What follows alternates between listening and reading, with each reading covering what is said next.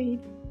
Faith comes from hearing the message, and the message is heard through the Word of God. Without faith, it is impossible to please God, for he comes to God. For he who comes to God must believe that he is, and that he is a rewarder of those who diligently seek him.